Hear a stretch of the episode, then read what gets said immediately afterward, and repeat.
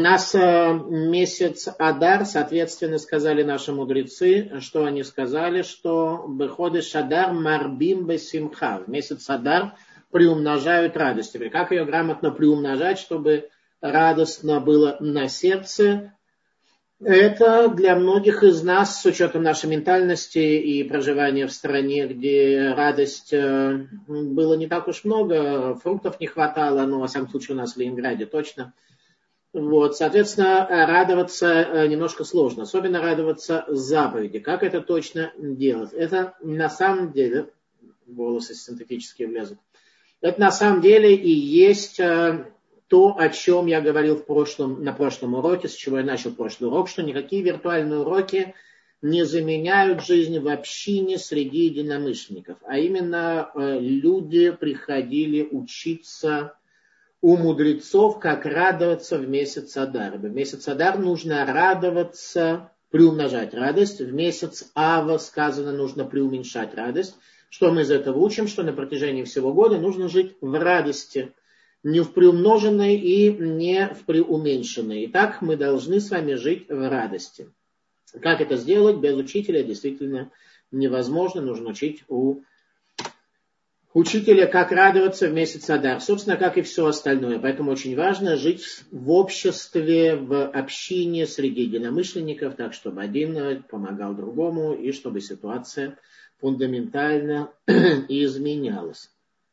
Э, месяц Адар, его определенные особенности, слава Богу, нам Всевышний дал дожить до месяца Адар, его особые э, некоторые моменты. Я бы хотел отметить то, что месяцы... Что ж такое? Волосы в рот лезут эти, а? Э, месяц, месяц Адара и месяц Илул называются месяцы невесты. Так их называет Талмуд в трактате Брахот. Э, и, соответственно, есть у нас э, высказывание Талмуда следующего характера. Если жители Махозы, это некоторая э, зона в Вавилоне, некоторый район Вавилонии, в виде величия Торы не устремляются пройти Гиюр, это свидетельствует о черствости их сердец. Это говорит Талмуд. Сабы и Слободки дают следующее объяснение и обладающий восприимчивым сердцем.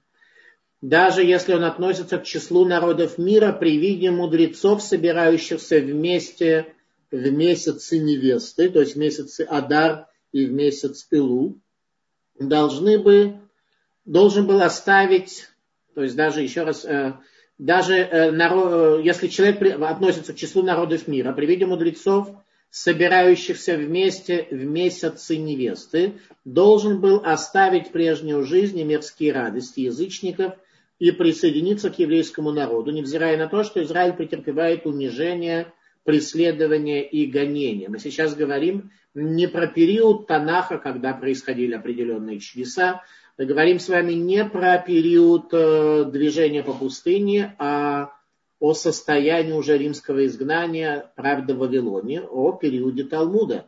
Что происходило в вавилонском изгнании в период Талмуда, то есть уже после разрушения а, храма, происходило следующее. При собрании мудрецов для изучения Торы в месяце невесты, в Элул и Вадар, на глазах у всех с небес спускался огненный столб. И это видели, э, соответственно, вавилоняне. Поэтому Талмуд э, приводит э, некоторое удивление, что если они в очередь проходить Гиюр не выстраивались, то это свидетельствует о их черствости сердец. О черствости их сердец это свидетельствует. Таким образом, месяц Адар, месяц Лу, понятно, месяц раскаяния, месяц возвращения. Месяц Адар – это не что иное, как месяц особой близости между Богом и человеком в условиях радости. Возникает вопрос только, как к этому прийти. При умножении радости. От своих учителей я слышал, что радость – это выход за рамки собственных границ. Там, где человек может выйти за свои рамки, там, где у него происходит некое расширение реальности, расширение действительности, тогда он радуется. То есть, когда мы что-то получаем, когда расширяется наше бытие, мы радуемся, когда у нас что-то отбирают, так или иначе это приводит к потере, к расстройству, к печали, но никак не к радости. Человек радуется, когда он, когда он соответственно, что-то получает. Итак, что можно получить в месяц Адар? Что это за радость, как прийти к этой радости? Об этом сказали мудрецы Мусара следующим образом, что к радости месяца Адар, которая приводит к изменению сути времени, о чем мы будем говорить на следующей неделе, можно прийти, если не смотреть на мир сквозь призму своего существования. Люди смотрят на мир сквозь призму своего существования, и результат у них э, порой бывает э, весьма печальным, потому что всего человеку в мире материи всегда не хватает, и он всегда всего недополучает. Поэтому ситуация плохая. На прошлом уроке был задан вопрос, сколько нужно изучать мусар, и мы дали следующий ответ, что э, это можно сравнить с ситуацией, когда опрокинулась карета, и пассажир спрашивает кучера, через сколько времени можно будет продолжить поездку. И кучер отвечает, как только удастся перевернуть карету и поставить ее на колеса. То есть до тех пор, пока, как объясняет Виленский Гаон, человек не стал совершенным, не справил свои качества и не стал достойным Э, исполнить Тору, потому что с точки зрения Виленского Гаона э, в Торе не приводится заповедь повеления стать совершенным человеком, потому что Тора изначально даруется только совершенному человеку. То есть это вообще стать совершенным – это условие для соблюдения Торы. Ну и это достаточно понятно, потому что э, любое доброе дело, которое делает человек, если в его осуществлении принимает участие нижние структуры его бытия, то такое деяние, несомненно, разрывается на куски и возвышенным, утонченным оно никак уж быть не может. Таким образом, Вилинский Гаон дает определение, что Тора дана совершенному человеку, поэтому мусар необходимо изучать до своего исправления. Отсюда мы видим, что мусар исправляет людей. Э, есть еще один ответ, который дают мудрецы мусары, и он следующий. Об этом мы не говорили в прошлый раз до изменения, что мусар необходимо изучать до изменения состояния человека, когда он считает верным нечто одно, а желает при этом чего-то совсем другого. В этом, собственно говоря, и заложена очень глубокая мысль, э, что э, движимым для человека является только его желание – постижение возникает позже и отстает и уступает желаниям. Желания обладают большей силой. Поэтому до тех пор, пока человек не будет желать обратного тому, что считает э, правильным и необходимым, до тех пор необходимо изучать муса. Наши мудрецы сравнили Пурим и Йом-Кипур, как э, Йом-Кипур это время искупления, время, когда Бог близок к Пурим. Соответственно, я не буду говорить о Пуриме как таковом, потому что есть много других, кто, соответственно, об этом рассказывает. Э, суть Пурима то, что еврейский народ спасся от катастрофы, которая тогда должна была бы произойти в результате греха. И да, это было самое большое искупление еврейского народа, спасение, вызванное раскаянием, которое возникло от понимания того, что Бог является объективной реальностью, данной нам в ощущение и не зависящей от нашего сознания. По поводу времен Йом-Кипура сказано в словах пророка Иешаяру, в словах пророка Исаи, «Разыскивайте Господа, где Он находится, взывайте к Нему, когда Он близок». Итак, в Йом-Кипур Бог очень близок, нужно сделать лишь небольшой шаг – навстречу Богу, и даже дурное побуждение не мешает. В Пурим Бог тоже очень близок, дурное побуждение мешает. В Пурим э, нет такой свободы от злого начала, как это происходит в Йом-Кипур.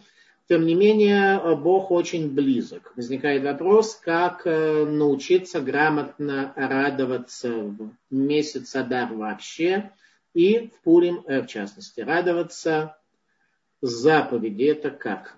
То есть радость это не... Все наши заповеди, они, как сказано в книгах Кабалы, они нанизаны на три э, оболочки вокруг нас. слово, мысль, слово и деяние, самая внутренняя мысль, много заповедей на уровне мысли, не, дум, не желать зла ближнему и не возжелать там его телегу, его осла, его жену, его чего-то еще, какое-то прочее имущество.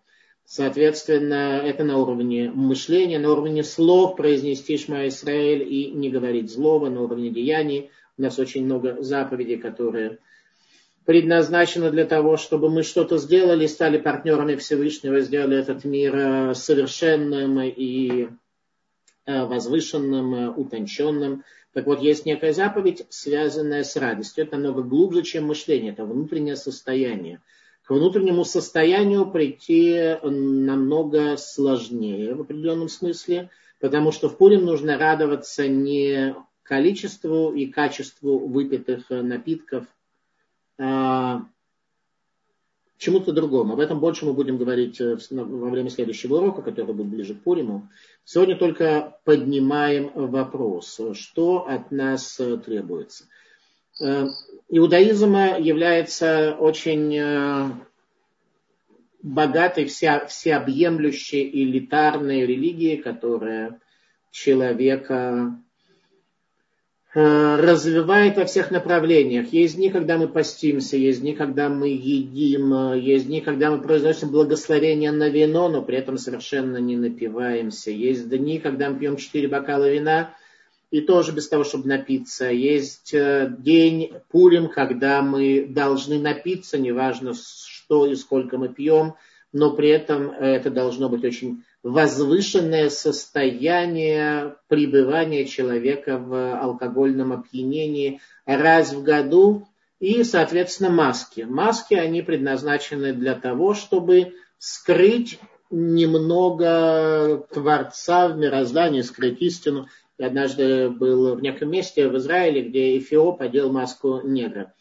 По всей видимости, он не сильно себя скрывал, но обычно люди одевают что-то такое другое, на них не очень похожее и таким образом они э, что-то скрывают. Как в этом мире э, Творец скрыт э, за рамками законов природы, за рамками естества, в человеке душа скрыта, так мы одеваем некоторые маски для того, чтобы потом их в результате снять и попытаться раскрыть себя раскрыть в себе. Самое главное – это нашу душу. Итак, разыскивайте Господа, где Он находится, взывайте к Нему, когда Он близок. Это время перед Пуримом. И перед Йом Кипуром, извиняюсь, и перед Пуримом, соответственно, это тоже очень близкое время, когда мы должны в рамках э, радости празднования сохранить возвышенный образ и понимать, что мы близки к Богу.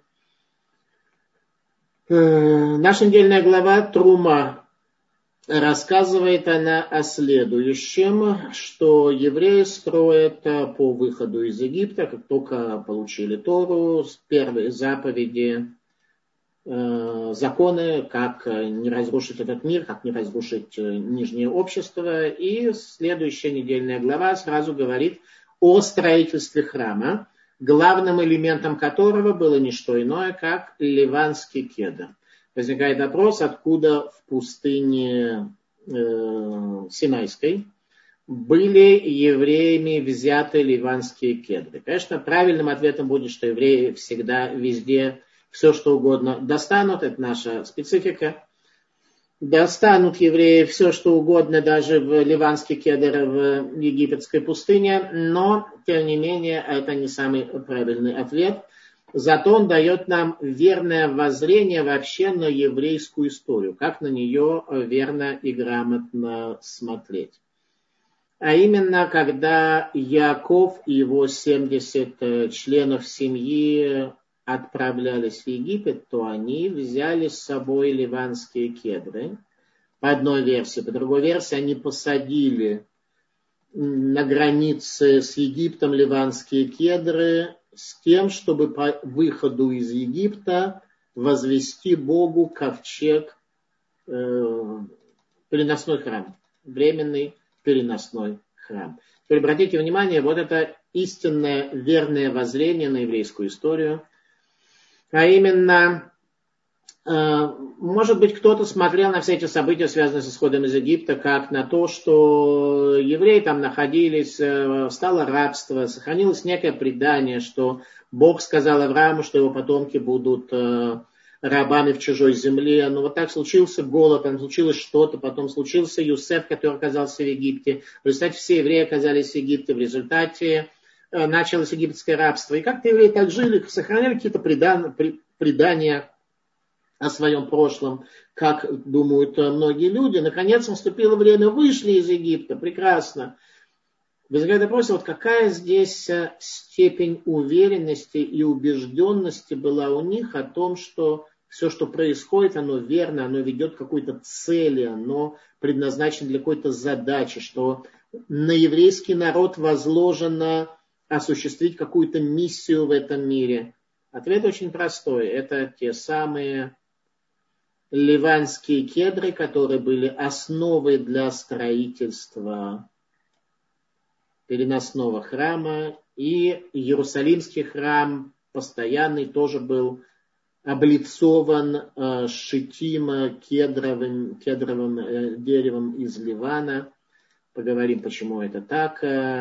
Э, так вот, э, евреи спускались в Египет уже с кедром, чтобы строить Богу жилище в Нижних, чтобы осуществить свою миссию. Они были абсолютно уверены, что в этом причина их изгнания в Египет. И они прекрасно понимали, зачем из Египта они будут выходить. Шитим, э, кедр. На иврите есть, э, как сказано в Талмуде, семь слов, означающих э, кедр. Одно из этих слов шитим – Шитим происходит от слова шита, точка зрения, центр э, ориентации шитима. И, соответственно, обратите внимание, если вы видите такие слова, которые имеют прямо противоположные, два прямо противоположных значения. Например, лакор – это и основывать, и вырывать. Шитим – это и позиция, шита, и глупость, штут, тот же самый корень, то есть э, от, отсутствие позиции, отсутствие воззрения. Таким образом, счета – это нечто, что может э, быть позицией для одного, и при этом э, другие могут строить иллюзорную картину мира, создавать и не видеть истину. Сказали об этом наши мудрецы, что все отцы шитима, все доски кедрового дерева – да, шита, кто сейчас, может быть, думает, что шита это акация, это неверно. Элезер бен Иуда из Вильны. Так случилось, что иврит не был разговорным языком еще совсем недавно, сто лет тому назад. И в Литве э, сионисты решили иврит э, восстановить. Элезер бен Иуда, и, собственно говоря, все первые ивритисты, они были из Вильны из Литвы, ну тогда это была Польша. И они, соответственно, очень старались придумать для иврита все необходимые слова акации не было на иврите, поэтому они взяли это слово шита и придумали, и прикрутили его, приплавили его к слову акация. С точки зрения э, Лашона Кодыш, шита – это э, кедровое дерево. И так сказали наши мудрецы, что колется и шитим все кедровые деревья, которые были украдены при разрушении храма, вернутся с приходом Машиеха.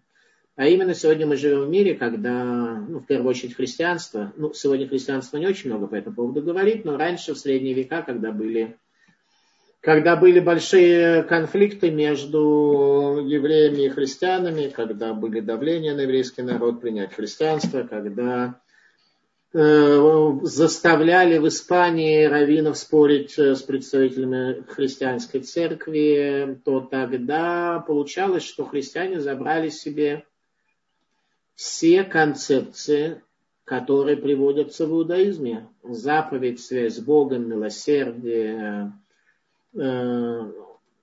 э, Машиях, в первую очередь, каких-то темах как-то очень сильно затронула, как-то их очень сильно волнует тема Машииха. Не знаю, зачем им их это волнует сильно.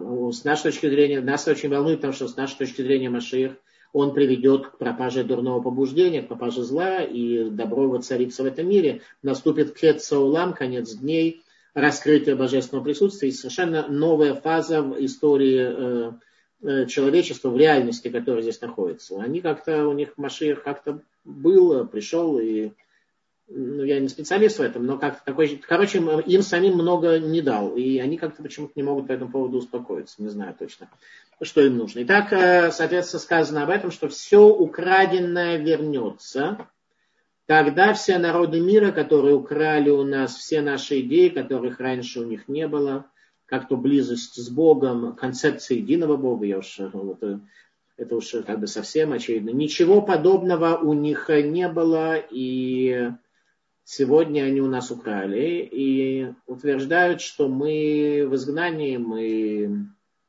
э, Бог от нас отвернулся, избрал их, и, соответственно, все эти идеи принадлежат им. Так вот, сказано, что все наши ицейшитим, деревья, кедры ливанские, они все вернутся, и всем народам станет очевидно, что Бог от еврейского народа не отказался. Это и есть концепция радости праздника Пурим, которая не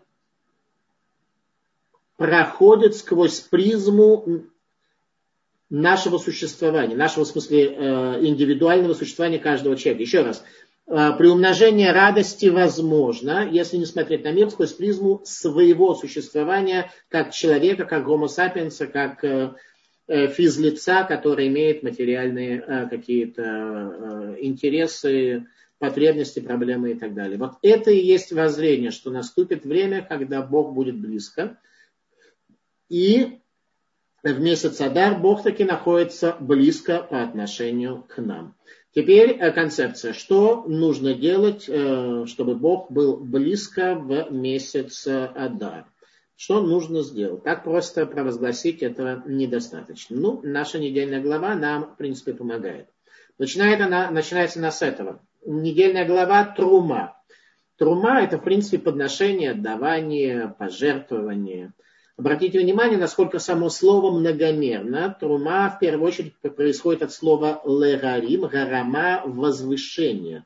То есть то, что ты даешь, должно стать трумой и может стать трумой, если оно будет дано возвышенно, утонченно. А что определяет утонченность? В первую очередь это намерение во имя небес и, соответственно, если это подношение трума э, дается человеку, то тогда это подношение должно быть э, во имя небес тоже в первую очередь, и, насколько мы можем, искренне и возвышенно для человека. То есть деяние, которое само по себе количественно, существенно, но качественно, э, то есть с точки зрения намерения является очень приниженным, трумой возвышенностью не дается. Итак, для того, чтобы доброе дело материального характера, было трумой необходима чистота намерения.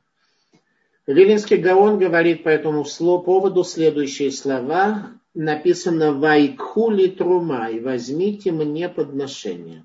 Так написано в Торе. Вилинский Гаон задает вопрос, почему написано «Вайкхули». Трума должно быть «Вайтнули трума» и «Дайте мне труму». Не «Возьмите мне труму», а «Дайте мне труму». И Гаон говорит, что единственное, что у человека остается, это трума, которую он дает. То есть э, спустя некоторое время человек понимает, что все, что он э, заработал, потратил на себя, проел, пропил, проносил, э, прокатил, в смысле лошадь, на которой он ездит э, там, по разным странам и городам, все это на самом деле он не взял. Это все то, что он протратил, проел и дальше там ну, следующие глаголы с точки зрения технологического использования пищи вы там прокрутите. Про, проел, прокрутил э, в желудке, он что там сделал? Про... Что желудок делает? Ну, неважно. Э, идея понятна. И так до конца. То есть все это уходит. Вилинский Гаон говорит, что единственное, что у человека остается, то, что согреет его в старости, и то, что имеет проекцию на будущий мир, на Уламаба, это только и исключительно трума, которую он берет. Поэтому человек взять может только исключительно труму и ничего другого. Э, дальше сказано так, что учителя Мусара, особенно Мусар в доме учения в Кельме, секундочку, да, есть у нас э, Есть у нас Мусар в доме учения в Кельме. Это такая вот книга. А, Равсим Хазис Зива был, э, имел небольшую, небольшой дом учения в местечке Кельмен, я бы сказал, в центре Литвы. Примерно сегодня это три с половиной часа езды на машине от э, Вильны два с половиной от Ковна, от Каунаса. Там был маленький дом учения, в котором было всего лишь десятки людей. Однако сегодня все литовские раввины, кроме Бриска, они все э, ученики учеников Сабы из Кельма. Соответственно, Саба из Кельма говорит нам о том, о чем нам говорит Саба из Кельма, э, что человек в этом мире может жить только двумя мотивациями принципиально. Давать или брать. При этом Саба из Кельма не говорит, что э, он не призывает к тому, чтобы люди только отдавали и не брали. Он, э, мы все нуждаемся в том, чтобы что-то брать, потому что мы, у нас, у каждого из нас э, нет шкуры, чтобы она нас обогревала, нам необходимо ботинки, нам необходимо много-много-много чего для того, чтобы мы были удовлетворены. Э, соответственно, нам необходимо брать. Вопрос, с какой целью ты живешь. Если ты живешь э, с мотивацией брать, то ты от животного отличаешься только уровнем интеллекта. Если ты живешь для того, чтобы давать, то тогда ты оправдал образ Бога, по которому создан. То есть неважно, много ты даешь и много ли ты берешь. Даже если ты берешь много, но мотивация твоя давай, то есть с утра ты когда встаешь, то мысль первая, которая приходит тебе в голову о служении Богу, о добре по отношению к людям, о чем-то созидательном, то, что ты хочешь сделать, тогда ты э, идентифицируешься больше с душой, созданной по образу Бога. Если твоя задача и интерес только брать, но ты вынужден также давать, потому что иначе тебя посадят в тюрьму, потому что брать не отдавая а, в определенных случаях может являться нарушением закона, но желаешь ты только брать, то тогда ты от зверей, как мы уже как говорили, отличаешься только уровнем интеллекта и ничем больше во всяком случае, с душой не идентифицируешься. Это очень важно. Поэтому сказано «Вайкхули трума» и возьмите мне подношение, как мы говорили, чтобы оно было возвышенным, чтобы оно было утонченным, с чистотой намерения и с мотивацией жизни человека брать. А дальше сказано очень интересно. Миколь Иш Ашер Идвену Либотик Ход Трумати. От каждого человека, сердце которого возжелает дать. Что дать? Дать те элементы, которые необходимы для строительства храма, золото, серебро, э, шкурки какие-то э, и прочие какие-то элементы, которые необходимы, э, краски. Все, что еврейский народ собрал для строительства переносного храма. Написано, Колиш ашер идвену либо. Каждый человек, сердце которого возжелает, возьмите э, трумати, возьмите мое э, подношение. Теперь возникает вопрос, э, почему написано человек, который пожелает сердце. А что делать хорошему человеку, э, которого сердце не желает? Он понимает, что это важно, он готов дать, без проблем, готов дать, э, как остальные, а может быть даже больше, чем остальные. Абсолютно никакой проблемы. Но только он, э, сердце его вот при этом, ну нейтрально, ну не желает его сердце давать. Готовность давать есть, решение давать есть, понимание значимости есть, все есть. Только сердце его давать не готово. Что в такой ситуации должно произойти? Он таки участие в строительстве храма не принимает. Причем отметим, что это единственная заповедь, которая зависит от желания сердца. Нет в Торе больше ни одной заповеди, которая бы определялась дополнительным э, фактором э, желания сердца. Такого, такой заповеди у нас э, нет. Нигде не сказано, если твое сердце желает одевать тфилин, то одевай. Если твое сердце желает давать 10% от своих доходов бедным, то давай.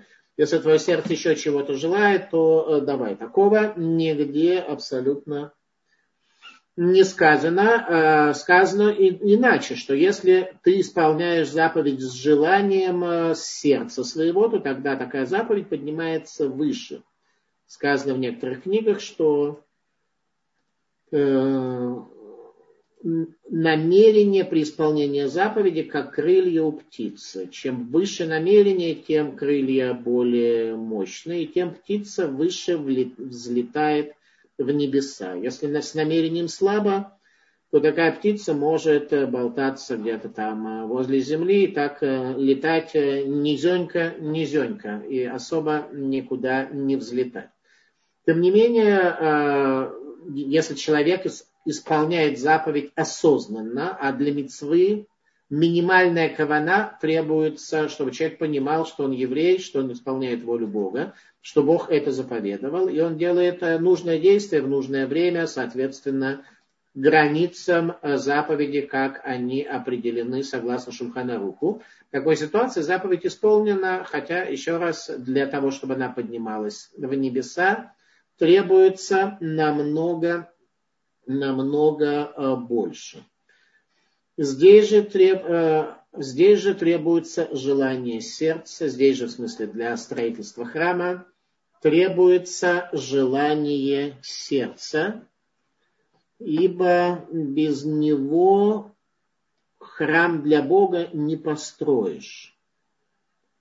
Соответственно, если мы хотим сегодня построить э, третий храм и осуществить нашу задачу по приближению Машиха, это то, что нам необходимо понимать в рамках работы над собой, что у нас должно быть желание сердца для возведения для Бога жилища в Нижних, чтобы он в этом мире в Нижнем мог э, жить. И сделайте мне храм, и я буду среди вас, написано дальше.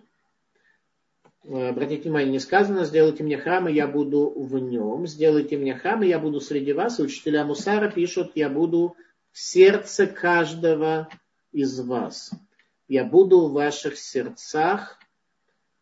И это один, одно направление комментариев, которые дают э, наши учителя. И другое направление, что Всевышний будет среди нас даже в изгнании, там, где храма у него не будет. Это короткий э, урок э, Мусара из нашей недельной главы, э, глава Трума. Давайте подведем короткие. Да, можно вопросы писать, пишите ваши вопросы, я буду рад, буду рад на них ответить. Собственно, можно сейчас уже остановиться, сделаем. Так, что у нас написано, какие у нас есть вопросы, дайте, так, это что-то не то. Птички любят лекции, ну, наверное. Рабхайм делаете смех большой. Здорово, ну хорошо, да.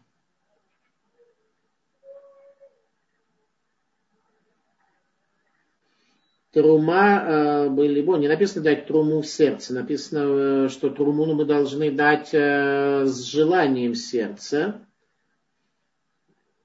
Что, что у каждого на тот момент есть дать. Качество в сердце какое превалирует?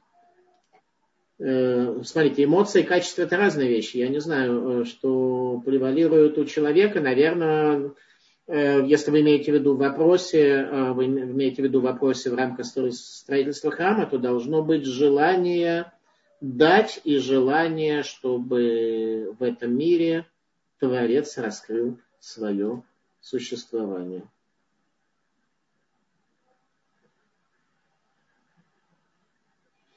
Как заставить себя радоваться, если близкий человек э, болен? Э, смотрите, под радостью не имеется в виду какие-то действия, крики, э, вопли, смех или что-то другое. Радость – это некоторое состояние души человека. На иврите радость – это симха. Симха – это не... На иврите есть очень много слов, кстати говоря, очень много синонимов, связанных с весельем, с радостью. Ролелут – это самая такая именно эмоциональная форма радости. Эм, есть э, гила э, от слова леголот, когда человеку раскрылось что-то в этом мире. Симха, так сказали наши мудрецы, это радость меэйну ламаба, которая будет на самом деле только в будущем мире. Какая-то ее проекция может раскрыться человеку и в этом мире тоже. Какая-то часть проекции будущего мира. Радость – это э, ощущение удовлетворения от пути. Поэтому, когда, э, когда человек болен, то э, вообще воззрение на болезнь, об этом тоже много говорят учителя Мусара, смотрите, если мы... Как смотреть на болезнь? Если человек смотрит, если люди живут исключительно материальными какими-то концепциями, такими, что э, тот, кто здоровый и богатый э, и много времени катается на яхтах, то это одно. Если человек живет здесь для службы Всевышнему, и он действительно это понимает, он это действительно ощущает своим сердцем, то э, вся реальность для него совершенно другая. Он, в частности, легче переносит несчастье и личные болезни, болезни близких ему, потому что он понимает, что все это не случайно или хотя бы допускает, если у него еще такого понимания глубоко не возникло, он допускает, что все это не случайно, и ситуация здесь меняется э, самым категорическим образом. Поэтому религиозные люди, как известно, намного легче переносят страдания, а не физические, Саба из Наварда говорит это от имени Рамбама, они физически совершенно иначе переносят чувство боли. Именно из-за состояния радости, из-за состояния расширения реальности, которая у них происходит, не сквозь призму собственного бытия. Сквозь призму собственного бытия, если человек болен, то и сильно болен, испытывает болезни, то ему действительно э, плохо. Но не сквозь призму собственного бытия, все становится совсем иначе. Так, может быть, я немножко попытался ответить, но за больного человека, несомненно, э, молиться и сделать все, что можно для его э, излечения. Здравствуйте, когда я узнала о Торе стала слушать лекции, сразу хотела пройти Гиюр. Это хорошо. Ну, если вы видите величие Торы и хотите пройти Гиюр, это хорошо. Проблема в том, что я не знаю, насколько хорошо для каждого человека пройти Гиюр, потому что практика показывает, мой личный опыт о том, что большинство, наверное, людей, прошедших Гиюр, э, в результате счастливыми не стали. Вот именно этого, этой радости, этого расширения границ, как мне кажется, у них не произошло. Но есть и, как всегда, исключения. Поэтому, если вдруг кто-то является исключением, то что такое желание возникло, хорошо. Опять же, имейте в виду, что до прохождения Гиюра дурное побуждение не мешает слушать лекции по иудаизму, а вот после прохождения главный механизм, который дурное побуждение к э, герам применяет, это потерю интереса. Сдал экзамен, все, на этом интерес закончил. Так, следующий вопрос. Костюмчик восхитителен. Окей, okay, very good. Спасибо за оценку. Да, это дети, дети меня оборудовали. Пройти гюр в России очень сложно. Ну, не знаю. Так, шикарно обыграли тему радости, классный образ. А, у вас на голове Габриэль. Габриэль у меня на голове, у меня вообще очки, ну, тоже такие, пуленные очки, я пока еще не пользуюсь очками. В них нету этих самых, видите, нету. Нету, если это самое. Так, спасибо за что, не знаю. Хорошо, двигаемся дальше. Итак, если мы сделаем храм, Правда, нет, там есть какие-то еще вопросы где-то в каких-то других носителях. Мы можем, пока раз остановились, можем нет, нет, Рафаим, я уже переслал. Мы ожидаем вопросы, пожалуйста, в Ютубе и здесь э, по теме урока, пожалуйста, пишите.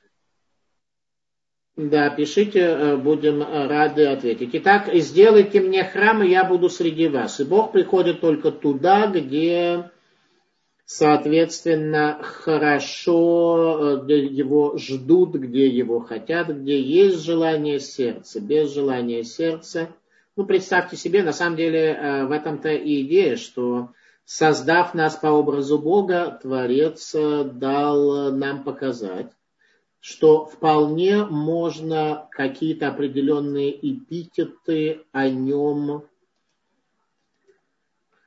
э, произносить, формулировать, и э, можно определенные параллели между взаимоотношениями между человеком и Богом и между людьми проводить. Поэтому в данном случае как очень легкий пример. Там, где Бог э, по отношению, э, там, где э, мы не построим Богу с желанием дом в нижних, он туда спуститься не может и свое присутствие там не может раскрыть. И это также понятно с людьми. Возьмем пример между мужем и женой. Да, если муж э, не примет жену сердцем и, соответственно, наоборот, то из этого ничего не э, произойдет. А что делать, если уверен на сто процентов, что близкий умеет радоваться лучше тебя, но бездействует? Ну, учить его тому, чтобы он э, раскрывал свой потенциал, учить раскрывать потенциал. Это очень важно. Какая есть книга по Мусару именно для женщин? Именно для женщин э, есть все те же самые книги по Мусару, что и для мужчин. Э, пожалуйста, сейчас я вам покажу. Сейчас я вам покажу. Вот уголок рекламы. Раз был, был такой вопрос, какие у нас. Вот смотрите, э, Мусар дом учения в Кельме, два тома. Саба из Кельма был величайшим учеником раба Исроиля Салантера. Мусар еще на Вардах еще пока не вышел свет, через полгода. Основы знания. Вот это, вот, думаю, что для женщин вот это наше самое первое издание. И суды Гадат. Основы знания, как раз то, что строит наше знание, то, что формулирует наше знание, его развивает – то, что из состояния хаоса, в котором мы пребывали от рождения и до того, как задумались о существовании Бога, о существовании другой реальности, вот эта книга, она как раз порядок наводит. Основы знаний Мусардома учения в Кельме. Э, вот самая первая книга, ну, исторический свет Израиля, Рав Салантер, Рав Блазер, э, те, кто концепцию мусара как мудрости трепета перед небесами в рамках э, энергии для исправления качества, вот эта книга. Мусара Ешива Хеврон пока еще нету. Но вот это еще есть несколько книжек, в Толдот Еширун можно достать. Уровень человека, Саба из Навардака. Мы часто ее цитируем. Саба из Навардак, с моей точки зрения, для его концепции, его бескомпромиссный путь в исправлении себя самый роскошный. Вот книга для, для женщин, э, для мужчин, «Тайна учения Шивитец». Кстати говоря, сегодня мы о нем будем говорить, э, поэтому я начал сегодня с этой заставки. Ну и анализ души, то, что мы изучаем, да, вот это более-менее те книги, которые существуют. Так, какие у нас еще? Это ответ был на вопрос, какая книга по Мусару именно для женщин. Как детям донести в вопросах еврейства и мусара к обязанности к отношению к Богу, если они живут светской жизнью, тем более живя в Европе? С детьми э, очень сложно. Только кормить, э, не ныть, не давить э, и чуть-чуть э, по капельке что-то приносить, э, влиять, если слушают. Э, может быть, можно чуть-чуть больше, но это давление, чтобы оно не переросло больше, чем э, они готовы вынести, потому что иначе это не работает. С детьми очень э, сложно. Слишком быстро пролистали некоторые книги. Ну, смотрите, если войти на сайт Toldot.ru, то там есть магазин, есть акции, и посмотрите все эти книги по символической цене, там, где акции, можно их э, приобрести. И все они есть для бесплатного прочтения э, в Толдот Ешерун на сайте в электронном виде. Кто хочет бумажно, заплатить немножко денег и поможет нам таким образом издать следующую книгу. Следующие книги более точно. Итак, э, до сих пор чем мы занимаем, занимаемся, какие книги изучаем. Как раз вот э, на этом мы хоть быстро пролетали, но... Так, кто-то думал обо мне, Андрей думал обо мне, как... не с правивым религиозным консерватором. Умеете не только очень талантливо комментировать, но и, как оказалось, разрушать ложные стереотипы. Талантливый человек, талантливый человек. Спасибо, Андрей. Я рад, что вы думали обо мне как о религиозном консерваторе. Я, кстати, такой и есть на самом деле. Но быть религиозным консерватором не означает быть банальным и, и, и никаким бесформенным и так далее. Вот. У Шеямана не знаю, какая связь между Пуримом и ушами Амана. Э, не имею представления, что, почему Аман, Аманы уши. Пишут, что Аману отрезали уши. Я не знаю, я, я не знаю, не, не, не курс могу сказать. Итак, смотрите, чем мы занимались до сих пор? При помощи изучения всех этих книг, которые здесь были показаны, которые в любую страну высылаются, в том числе есть вопрос э, на Украине. На, Укра... на Украину тоже они высылают эти книги организации Тудот Ишурун. Так, чем мы занимались? До сих пор мы занимались анализом души человека, подсознательными процессами, происходящими в нем. И мы с Божьей помощью будем это продолжать. Итак, то, что мы изучали, мы изучали концепцию мудрость трепета, изучение природы человека, как устроен его подсознательный мир, как устроены его реакции, самые разные, непринятие увещевания, обиды, э, высокомерие, э, страхи и все остальное. Мы это более-менее э, обсуждали. Обретение возвышенных качеств души. Это задача, которая перед нами стоит. Укрепление веры. Как увидеть Бога в этом мире. Путь возвышенного служения. Что сделать для того, чтобы наше служение было с возвышенной мотивацией учение о божественном творении. А именно мы пытались немножко посмотреть на это творение глазами учителей Мусара, чтобы увидеть эту реальность, что законы природы, они на самом деле являются маской Вселенной, это маска, в которой я нахожусь э, сейчас э, в какой-то мере. Маска Вселенной, соответственно, за ней находится воля Творца, и она единственная, что поддерживает этот э, мир от падения. Учение любви Бога к Израилю. У нас невольно на протяжении любую тему, которую мы раскрывали, мы видели в этом, насколько Бог любит Израиль и, соответственно, не, то, не только еврейский, еврейский народ в первую очередь, конечно, но и людей других национальностей, Бог э, тоже любит. Он не любит, может быть, их воззрение. Ну, как, собственно, и воззрение Израиля тоже. Бог далеко не всегда этим э, удовлетворен э, нашими с вами воззрениями. Но Бог нас любит, и, соответственно, мы, если собираемся жить так, как нам требуется, было бы неплохо, чтобы мы жили таким же образом. Раскрытие великой тайны души.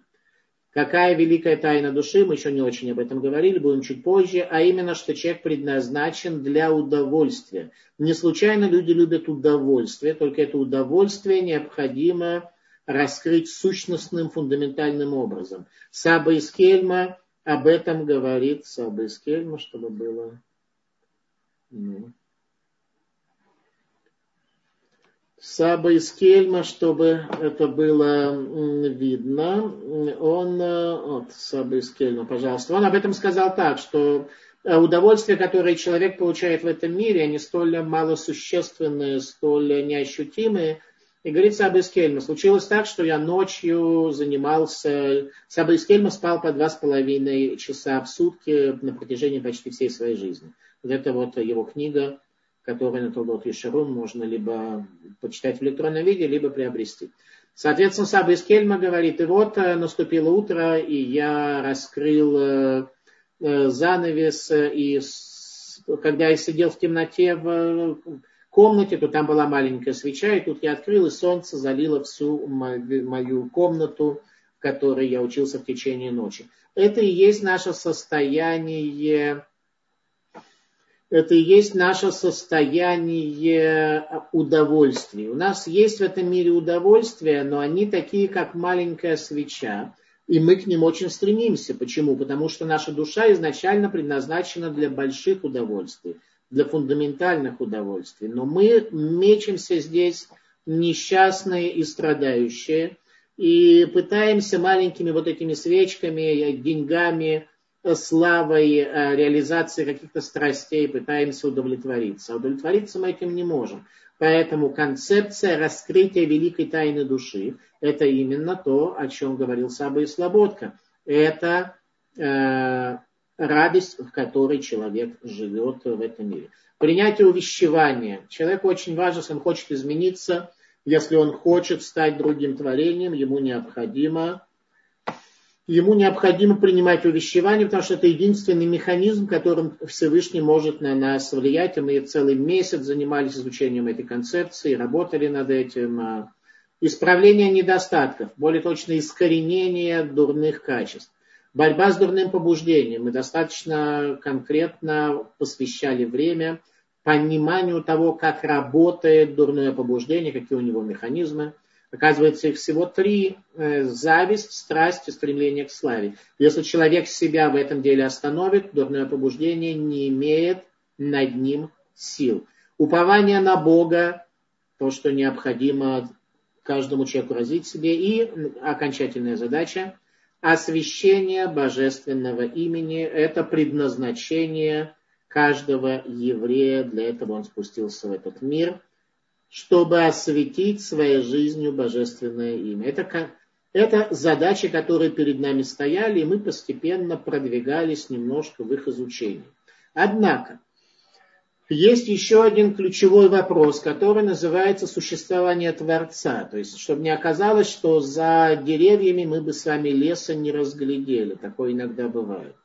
Итак, существование Творца. Творец в Кабале определяется как Эйнсов, бесконечность, отдаленность. Эм, и это как бы, несомненно, правильно и прекрасно и так далее. Но нас в определенной мере это не удовлетворяет. Нам этого недостаточно. Потому что тогда мы в нашем поколении, потерявшем духовную практику, мы вообще не знаем, что нам делать с Богом, которого мы определяем как бесконечность, как что-то отдаленное и так далее. Творец не удален, не отдален, он наблюдает над каждым из нас, он обращается к каждому из нас, он что-то желает каждому из нас, он раскрывается в этом мире. Возникает вопрос, где раскрывается, как раскрывается, в каком аспекте. Ну, а в первую очередь э, следующий вопрос, где об этом сказано, где сказано, что мы должны каким-то образом представить перед собой Бога и в каких аспектах. Оказывается, сказано напрямую. И это книга Дворим, 10 глава. Сказано следующее. И ныне Израиль, чего Господь Бог твой требует от тебя, лишь трепетать перед Господом Богом твоим, следовать всем его путям и любить его и служить Господу Богу твоему всем сердцем твоим и всей душой твоей. То есть обратите внимание, что сказано, что нам заповедовано следовать его путям, а значит мы должны его пути иметь возможность увидеть в этом мире. Поэтому время мое подходит к концу, поэтому я хочу сказать следующее. Для начала домашнее задание. Домашнее задание будет выглядеть следующим образом – Э, есть книга, которую я сегодня упомянул, показал точнее, э, уроки знания, тайна учения Шеветельс.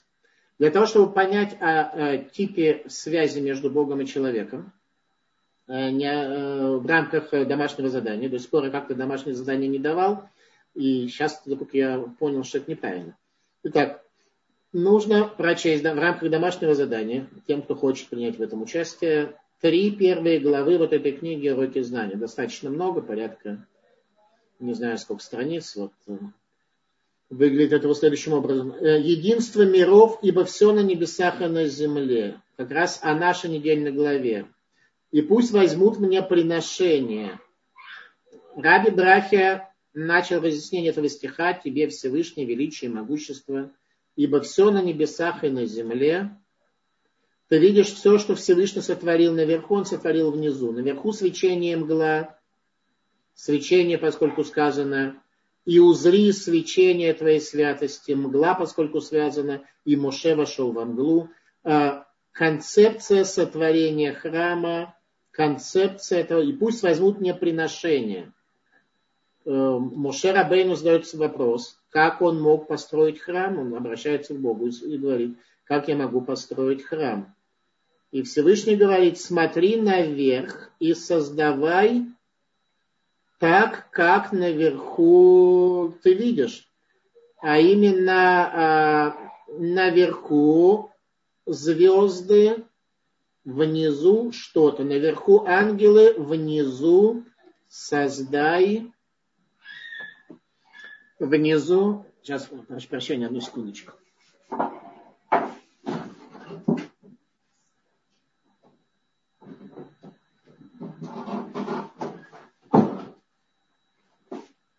внизу, э, как наверху ангелы, так внизу э, э, Арзей, Арзей Ливанон Эц Щита. Короче говоря, то, что нам демонстрирует, Мушарабейн устроил по принципу, который ему был показан на небесах, и в результате основал Исовини. Домашнее задание, книга «Тайна учения Ешивы с первые три главы. И сказано здесь э, следующее, что э, божественные эпитеты. Каким образом можно сегодня представить э, для себя Бога? Есть для этого один первоисточник – о котором я могу говорить э, только в месяц Нисан. Первая лекция месяца Нисан с Божьей помощью будет этому посвящена. Первоисточник, который раскрывает божественные свойства на земле, те свойства, которыми Творец раскрывается в этом мире. Это называется Шир Аководы, песня славы. Песня славы была написана решением первыми комментаторами, после того, как практически вся еврейская община в Европе была уничтожена во время э, крестовых походов. И тогда наступило состояние небывалой опасности, и люди, евреи, не знали, как продолжить путь. И Решоним, величайшие первые комментаторы, с точки зрения, что это э, Неизвестно точно, кто написал Широкобод, но известно, что это был либо Ибн Гвероль, либо Равлюда Хасид, все они жили в XI веке, либо Рав, Шмуль, отец Равлюда Хасида. Это величайшие утонченные слова, эпитеты Всевышнего, как он проявляется в этом мире. А нам, как мы с вами говорили, заповедовано в 10 главе э, книги э, Дворим сказано – Ваалахта бедрахав, и следуй за его путями. В рамках учения Мусар, главная часть которого это постижение человека, несомненно, необходимо разобраться в концепции своей души, в концепции своего подсознания, но, несомненно, также надо ощутить близость к Творцу и увидеть его пути и понять, как эти пути можно увидеть в непосредственной реальности и двигаться этими, этим путем. А пока э, в рамках прощания я заготовил вам музыкальное представление широковода.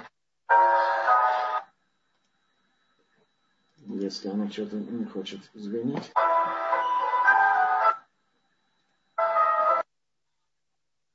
Это настолько утонченные слова, что есть два обычая. Э, как раз в Германии э, принято, что это поют э, взрослые люди. В большей части общин это поют дети, которые еще не вкусили вкуса греха.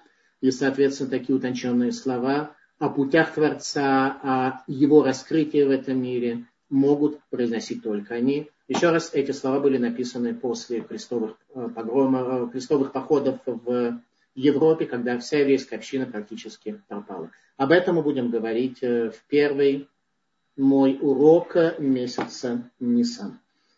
Спасибо за внимание. Еще осталось много вопросов, но я не, уже у меня нет времени на них ответить.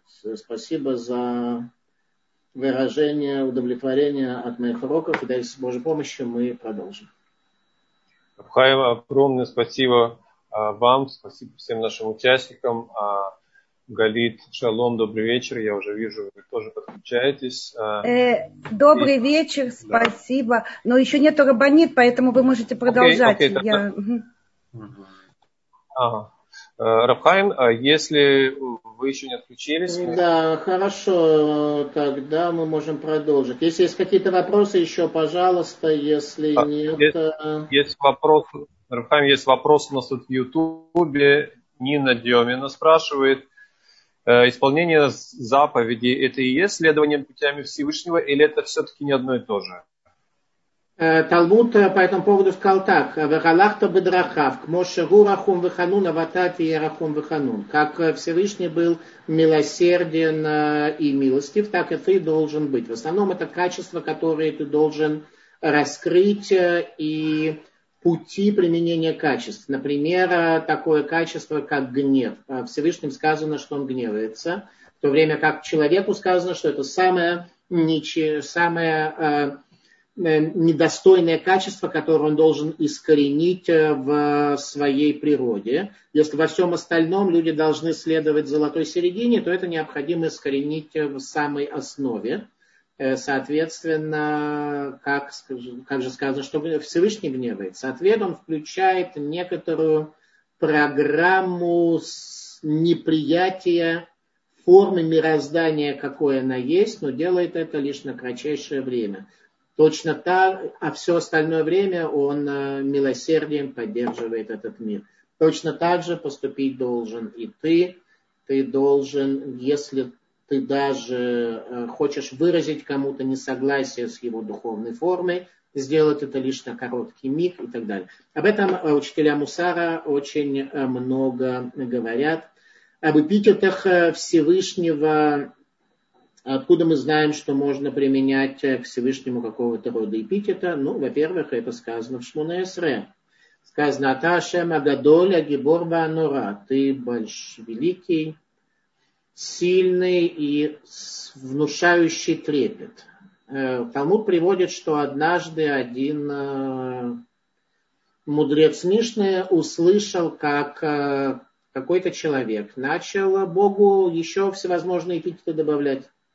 И такой, и такой, и такой, и такой. Мудрец его остановил и говорит, что запрещено изменить формулировку благословения, установленную нашими мудрецами.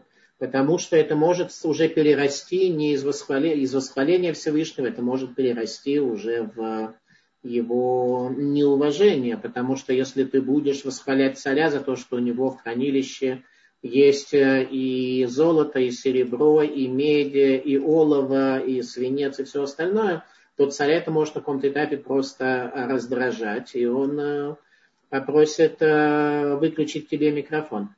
Соответственно, божественный эпитет – это вопрос очень-очень сложный, но тем не менее мы видим, что в Шмонесре это приводится. И так продолжалось до разрушения храма. После разрушения храма пророк Ирмияву устанавливает, э, отменяет, он меняет суть молитвы Шмонесре. Он говорит, что по отношению к Богу после разрушения храма нельзя произносить Гадоль Гибор Менура.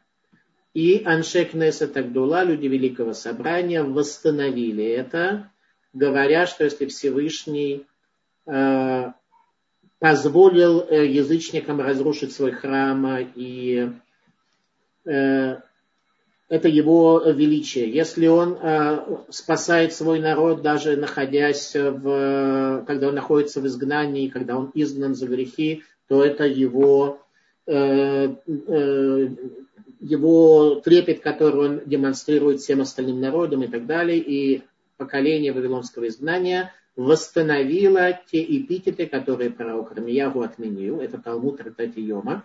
Таким образом, получается, что они и стали Аншей Кнеса Тагдула людьми Великого Собрания, потому что Ехзиру Атарала Юшна вернули былую красоту.